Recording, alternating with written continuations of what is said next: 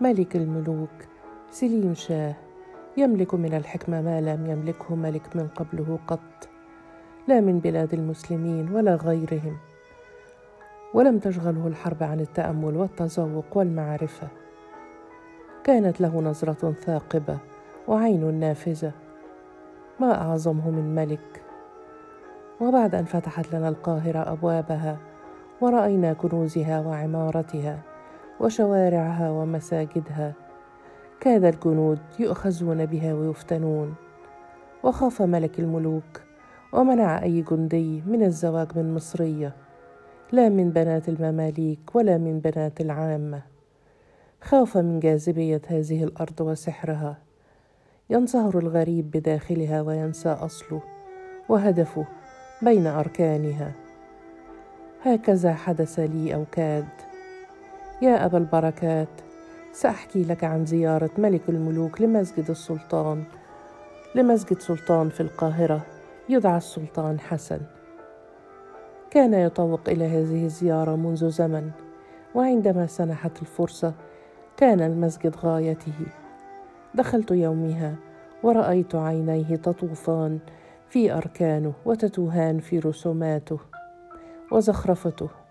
ورأيته أمامي يتأمل الرخام في أرضيات المسجد ساعة أو أكثر حتى أرهقت وأردت أن أجلس ولم أجرؤ على النطق.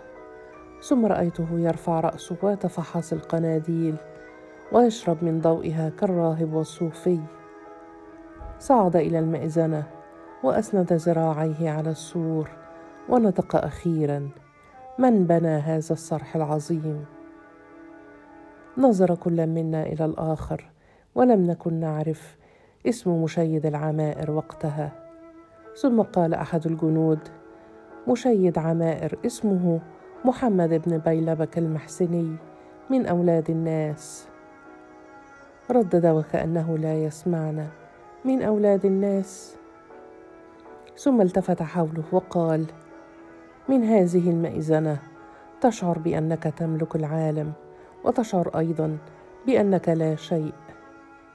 تعي حجمك وضآلتك مخيفة هذه المئذنة هل يصلي المماليك هنا؟ قلت وكنت أعرف. لا دين لهم هؤلاء المجرمون.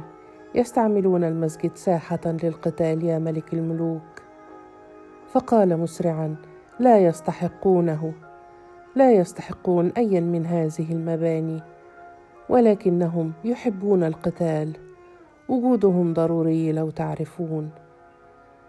قال جندي حينها في تردد أمرتنا أن نبيدهم. قال أتمنى هذا ولا أدري هل أستطيع. وجودي أعلى المئذنه يربك بعض الشيء. القوة تتمثل والطموح نعمة ونقمة. لا بد من إبادتهم. ثم بدأ ينزل على السلم وقال حينها يا مصطفى لو رأيت جمالا كهذا ماذا تفعل؟ قلت مسرعا آخذه لنفسي. قال بل لا أريد أن لا أريد أن آخذه لي بل لبلادي. أريد مسجدا مثله بقناديل ورخام ومشكاوات تضيء الكون ورسوم نحاسية وآيات تدل على الطريق. خذ بعض القناديل من هنا. خذ القناديل والنحاس والرخام. ثم فكر قليلا وقال وكل الحرفيين. قلت وأنا لا أعرف ما يقصد. مولاي. قال خذ كل من صنع هذا الصرح وكل من ما بداخله. فقلت مات من صنعه يا مولاي. لا تؤاخذني. قال يصنعون مثله كل يوم هؤلاء المصريون. عند انتهاء الحرب لا بد من التفكير في البناء. فقلت ما أعظمك سلطانا؟ تريد أن تشيد مسجدا باسمك في مصر؟ قال بل أريد أن أشيد مسجدا في بلادي. لا يقل عن هذا المسجد ولا يقل عن مسجد المؤيد شيخ. ولا مسجد برقوق ولا كل مساجد المماليك. نحتاج الرجال والذهب خذهم من هنا. قال آخذ الرجال أم الذهب؟ قلت خذ الرجال والذهب فالذهب وحده لا يشيد العمائر. والرجال بلا ذهب لا تصنع مجدا. خذ الاثنين عندما يحين الوقت.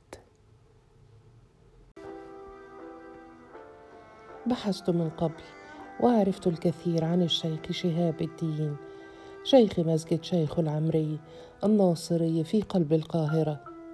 كنا نحتاج رجلا مثله في حربنا التي لم تبدأ بعد. فالحرب يا أبا البركات ليست موقعة يديرها قادة بل معارك متتالية من شعب وبلاد وبين الحارات والأزقة. لا أدري أكان شعب مصر يستسيغ حب المماليك ويألفهم. أم يكره فكرة الغزو ويعرف ما يفعله الملوك إذا دخلوا قرية؟ كانت لديهم فطنة العلماء في تلك الأيام. وقاوموا وقاتلوا كالقدامى رأيتهم بعيني. كنا نبحث عن مسجد يقع في مكان سهل الوصول إليه ويتسع للجنود والعامة. ويصبح هو مكان المقاومة والحرب بين أزقة وحواري القاهرة. واقترحت على السلطان مسجد شيخه ليس فقط من أجل مكانه وأهميته ولكن من أجل شيخه يا أبا البركات. الشيخ هو المسجد وكلماته تشجي القلوب وثباته يساعدنا أكثر من كل السيوف والمدافع. اقترحت الشيخ شهاب الدين وكنت قد بحثت في أمره من قبل وسمعت خطب الجمعة منه مرارا. كان في مثل سني في الثلاثين أو أكثر بقليل وما شدني إليه من قبل عيناه القويتان وحسم كلماته وثقة المتناهية عرفت أنه من, عام من عائلة علماء. جده الكبير كان الشيخ عبد الكريم المناطي. وأحد جدوده بعد ذلك. كان قاضي قضاة الشافعية عمرو بن أحمد بن عبد الكريم المناطي. جاء من عائلة كريمة ونقية وعرف عنه العدل والعلم وكان لم يزل يعيش من وقت من وقف لأمير مملوكي اسمه الأمير محمد المحسني. ذهبت إليه ليلا قبل صلاة الفجر بساعات. وكنت أعرف أنه يعتكف ليلا في المسجد وكنت أرتدي ثياب العامة ودخلت عليه ولم يشعر بي. مكث مكانه يقرأ القرآن ويدعو. فقلت بعد برهة يا شيخ شهاب الدين التفت إلي ثم قال جئت تدعو لمصر يا أخي. قلت في حسب بل جئت أحارب من أجلها. قال طمعا فيها أم حبا لها؟ فقلت لا أدري الإثنان ربما. قال ليس للمحب أن يطمع وليس للطامع أن يحب. قلت وقد التقت أعيننا. يا شيخ هي لا تأتي كرها بل طواعية دوما. يفوز بها الشجاع المثابر. لا بد أن يفوز بها من يستحقها. قال ومن يستحقها يا أمير؟ قلت كيف عرفت أنني أمير؟ قال من عينيك وكلماتك. تتكلم عن الفوز والمعارك ولا تسألني عما هو أهم. قلت ساعتها بل أعرف ما هو أهم ولكن القتال واجبي وقد كتب علي. أريد أن أحمي هذه البلاد ولا أريد لامرأة أن يعريها جندي عثماني ولا تذل وتقهر. لا أريد للصبيان العبودية ولا للرجال الموت. يهمني أمر هذه البلد وأخاف من اللصوص والغزاة.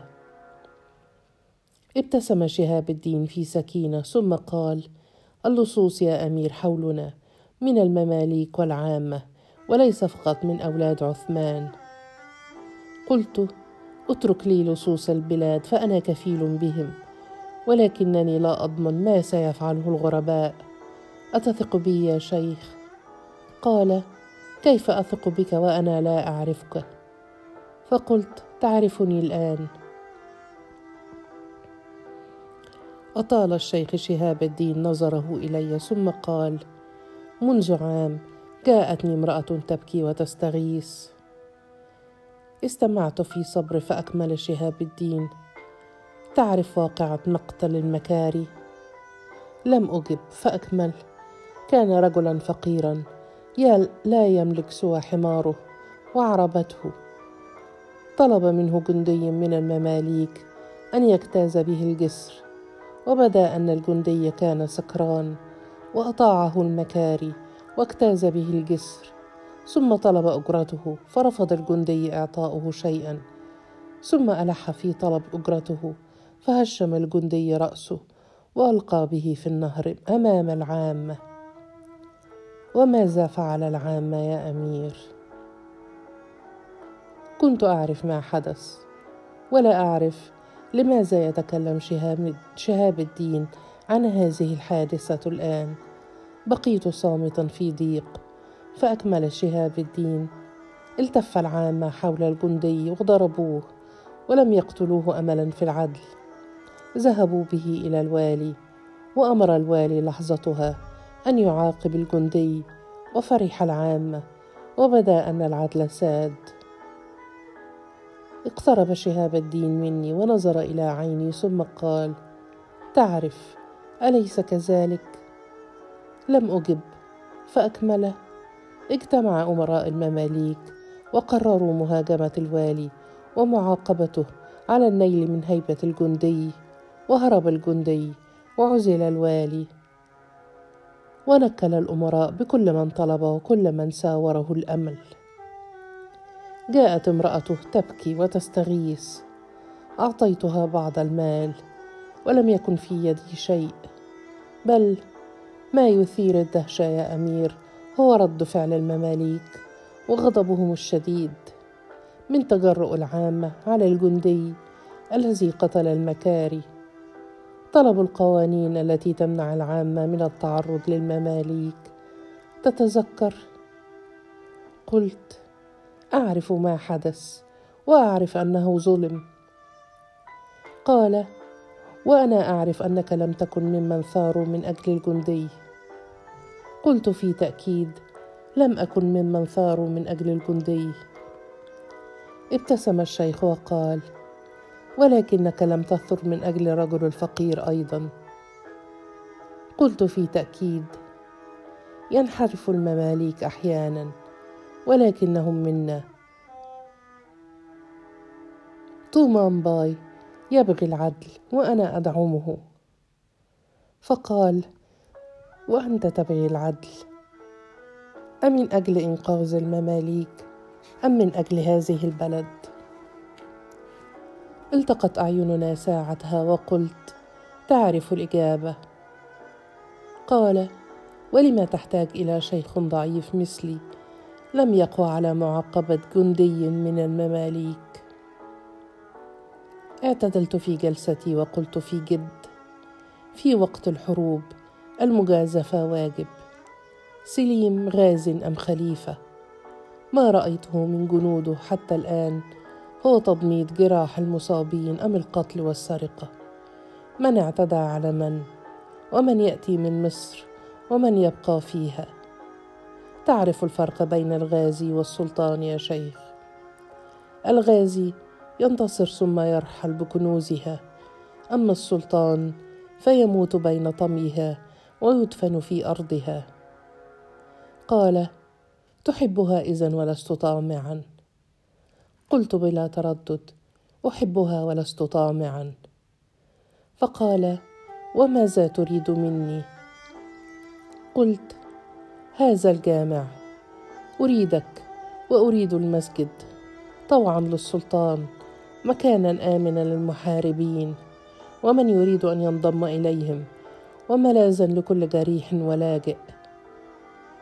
قال الشيخ شهاب الدين تومان باي رجل حكيم كل مصر تحبه. جاء في زمن صارت الحكمة فيه مرضا والإخلاص جريمة والعدل يستحق العقاب. أهل مصر معك يا أمير كلها معك. أنا لست رجل حرب ولكنني أدعو للتي هي أقوم. لا تطلب مني أن أدعو على أحد ولا ان ولا أن أفتري واكذب قلت في ارتياح أعدك أنني لن أفعل. أطال نظره إلي ثم قال رأيتك من قبل مرة أو مرتين في صلاة الجمعة. كنت تستمع في تأمل وفهم.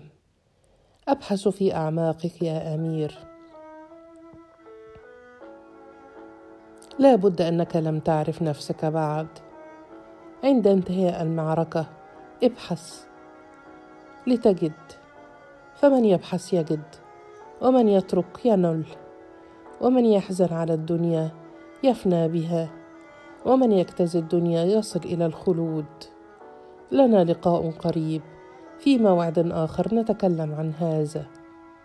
قلت أتمنى هذا يا شيخ. ربط على يده. وحربي قد بدأت للتو.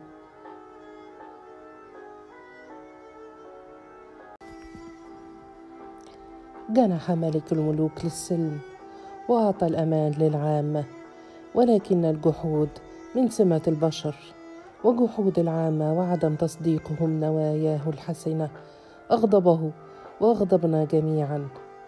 ما بال العامة تفضل غريبا ظالما يأتي عبدا ثم يزلهم عن ملك حر من بلاد مسلمة يريد العدل والأمان لهم. اختلطت عليهم الأمور بإيعاز من المماليك. وحرب القاهرة بدأت يا أبا البركات وكانت أعنف ما رأيت طوال عمري. خرج المماليك من كل فج عميق ومعهم نساء وأطفال وحرفيون وفلاحون. وبدا لنا أن معهم كل أهل مصر. كان طوفانا انتشر بين رجالنا فأغرقهم ولم نكن على دراية بحارات القاهرة وأزقتها. حتى رجالنا من المماليك تفاجأوا بالهجوم. في كل حارة وعطفة وفي كل طريق يقتل قائد وجنوده. حتى ملك الملوك تعرض لهجمات وسيوف ورماح. حتى ملك الملوك في قلعته الحصينة تعرض لسهم غادر يوما وكاد يموت لولا الأطباء. أي شيطان سيطر على أهل مصر في تلك الأيام؟ تراخى جنودنا أم تفاجأوا؟ لا أعرف. ولكنهم فقدوا القدرة على القتال وفقدوا شجاعتهم من هول الهجمات المفاجأة. ورأيت ملك الملوك ثائرا كما لم أره من قبل وأمر يومها بقتل كل من سلم نفسه من المماليك وكانوا ثلاثمائة أمر بذبحهم في سجنهم ثم تعليق رؤوسهم في حبل يمتد من الروضة إلى باب النصر. وكان الحبل يحتاج إلى أكثر من ثمانمائة رأس. لذا فقد أمر أيضا بذبح كل المماليك وكل أولاد الناس. لا تلومه يا أبا البركات. لو كنت مكانه لكنت ستفعل نفس الشيء. نعم أعطى المماليك الأمان ليسلموا أنفسهم ولكنهم خونة بطبعهم كما تعرف. والشراكسه منهم أهل السوء على الإطلاق. رأيت الحبل بالرؤوس يمتد في أنحاء القاهرة ورأيت الجنود العثمانيون يعلقون رؤوس المماليك على كل أبواب القاهرة وعلى الخانات وبيوت أهل مصر. حتى أنه لم يعد هناك بيت في مصر. لا يوجد أمامه رأس لمملوكي ولو حاول أحد العامة أن يزيح الرأس من أمام أطفاله حتى لا يفزعوا يقتل هو نفسه ويوضع رأسه مكان رأس المملوكي الرهبة في الحروب عتاد يا أبا البركات ولكن الحرب في القاهرة لم تتوقف ووطأتها لم تخف وجنودنا لم يزدادوا قوة بل مات منهم الكثيرون. وحاول ملك الملوك الاستعانه باستخباراته ليعرف من يقود هذه الحملات مع طوبان تومان باي. وبعد ثلاثة أيام عرف وأيقن. هم ثلاثة أمراء سيلار وإينال وقنصو العدلي. وأخطرهم هو سيلار لا سيف يرهبه ولا مال يشتريه ولا حتى وعد بأرض أو ولاية. أمر ساعتها بقتلهم الثلاثة ووعد بأن من يأتي برؤوسهم سيفوز بوزنها ذهبا. وسليم يفي بوعده دوما ولكن البصاصين قالوا إن قلعة المماليك الآن هي مسجد في القاهرة. لأمير مملوكي عاصر أولاد قلاوون يدعى شيخو أصبح الجامع مكانا لاستقطاب العامة ومقابلة الثائرين من أهل مصر والمماليك. وبدأ أن شيخ الجامع شهاب الدين المناطي يجمع العامة ضد سليم. هل تصدق يا أبا البركات أن يجمع شيخ العامة ضد خليفة المسلمين. لماذا؟ لأنه ذلك الخليفة غريب والمماليك غرباء. ما الفرق بين سليم والمماليك؟ أهل مصر يقولون إن المماليك لا بلد لهم سوى مصر. يبنون فيها ويزرعون. أما سليم فبلاده بعيدة. يبغي أن يجعلها صدر الإسلام ودرعه. أي مجنون يفكر هكذا؟ جاء سليم لينقذهم من بطش المماليك وظلمهم ولم يفهموا ولم يحاولوا الفهم. أمر سليم بقتل الشيخ فورا فالخيانة عقابها الموت والشيوخ ليسوا معصومين من الخطأ. بل كان يتمنى أن يعلق رأس شهاب الدين بين الرؤوس الثلاثة للأمراء ويطوف بها في أنحاء القاهرة. وأقسم أن يفعل. وسليم قادر وقوي وعندما يقسم يفي ولكن الحرب لم تتوقف.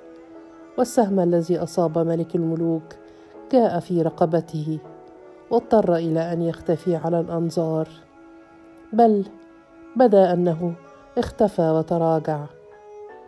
وحدث ما لم نتوقعه يا أبا البركات. وكأن الأيام تدور كالسواقي الجديدة بسرعة وبلا تمييز. انهزم الجنود العثمانيون أو كادوا. وما يحير هو أن المماليك خلعوا ثيابهم المميزة وارتدوا ثياب العامة فأصبح التفريق بينهم وبين العامة مستحيلا. وعندما حان وقت صلاة الجمعة دعا الشيوخ للسلطان في مساجد القاهرة. في كل مساجد القاهرة ولكنهم لم يدعوا لسليم بل لطومان باي بوصفه سلطانا على مصر. وعندما علم سليم قال في صوت مخيف إن أي جندي سيتكاسل عن قتال المماليك سيقتل في الحال. واستمرت الحرب.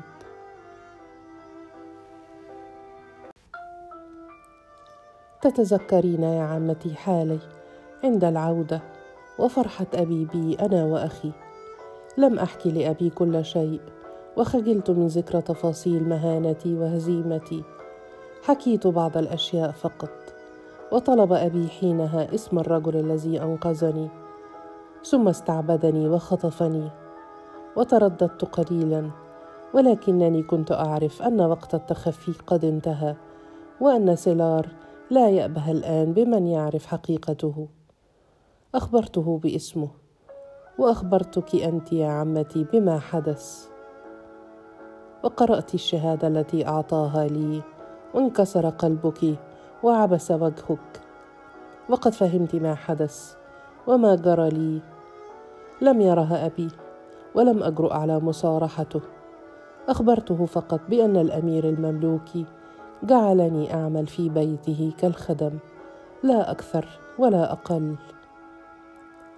مكثت في حجرتي ساعات وكنت أنت صديقتي الوحيدة وربما كنت تفهمين تفهمين أكثر من الجميع.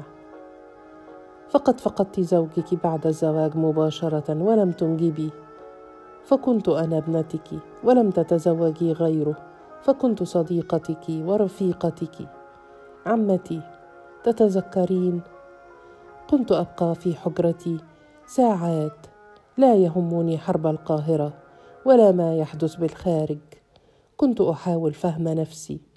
عدت إلى بيتي ولكنني لم أعد كما كنت. أما أبي فكانت حرب القاهرة هي حربه. استقبل الجرحى في بيته وطلب منا أن نساعدهم وكنا نساعدهم كل يوم. وكنت أخرج من حجرتي في تكاسل لأعطيهم الطعام وأنا ألبس الخمار ليغطي وجهي. حينها تقابلنا مع زياد لأول مرة وكان أحد المقاومين للغزاة. جرح في معركته في حارتنا وأخذه أبي وعطف عليه وتكلم معه وعرف عنه الكثير. وكان أحد أبناء التجار يعمل مع والده. كانت أياما صعبة وتضاعفت صعوبتها علي أنا بالذات لأن القلب كان مهموما حزينا غاضبا وناقما. قلت حينها يا عمتي هند أريد أن أتكلم معك. فنظرت إليك ولم أجب فقلت أعرف أن ما مررت به ابتلاء ولكنني أشعر ببعض الحيرة. هل حزنك لما جرى أم لشيء آخر لا أعرفه؟ فأجبت مسرعة لما جرى يا عمتي؟ فقلت تعرفين أن زيادا طلب الزواج منك من والدك بعد انتهاء الحرب. رأى عينيك فقط ولكنه عرف أنك من بيت طيب. فقلت بلا تفكير لا يعرف عني شيئا. فهمت يا عمتي ما أقصد. فقلت في خجل بل أنا أخبرته بكل شيء. فتحت فمي في فزع فأكملت كان لابد أن أخبره وازداد تمسكا بك. يعرف ما يحدث وقت الحروب ويعرف معدنك وأصلك الطيب وأن ما حدث كان رغما عنك وترك اثرا في نفسك. يفهم ويعرف قلت ولكنني لا أريده. تفحصت وجهي حينها وقلت لماذا؟ أفهم. كرهت الرجال بعد ما حدث وكرهت معاشرتهم. ضممت نفسي وكأنني أتمنى أن يساعدني ربي على اجتياز المحنة. ثم قلت تركني وكأنني قطعة زجاج مكسورة. كومني في زاوية ورحل كيف يفعل هذا؟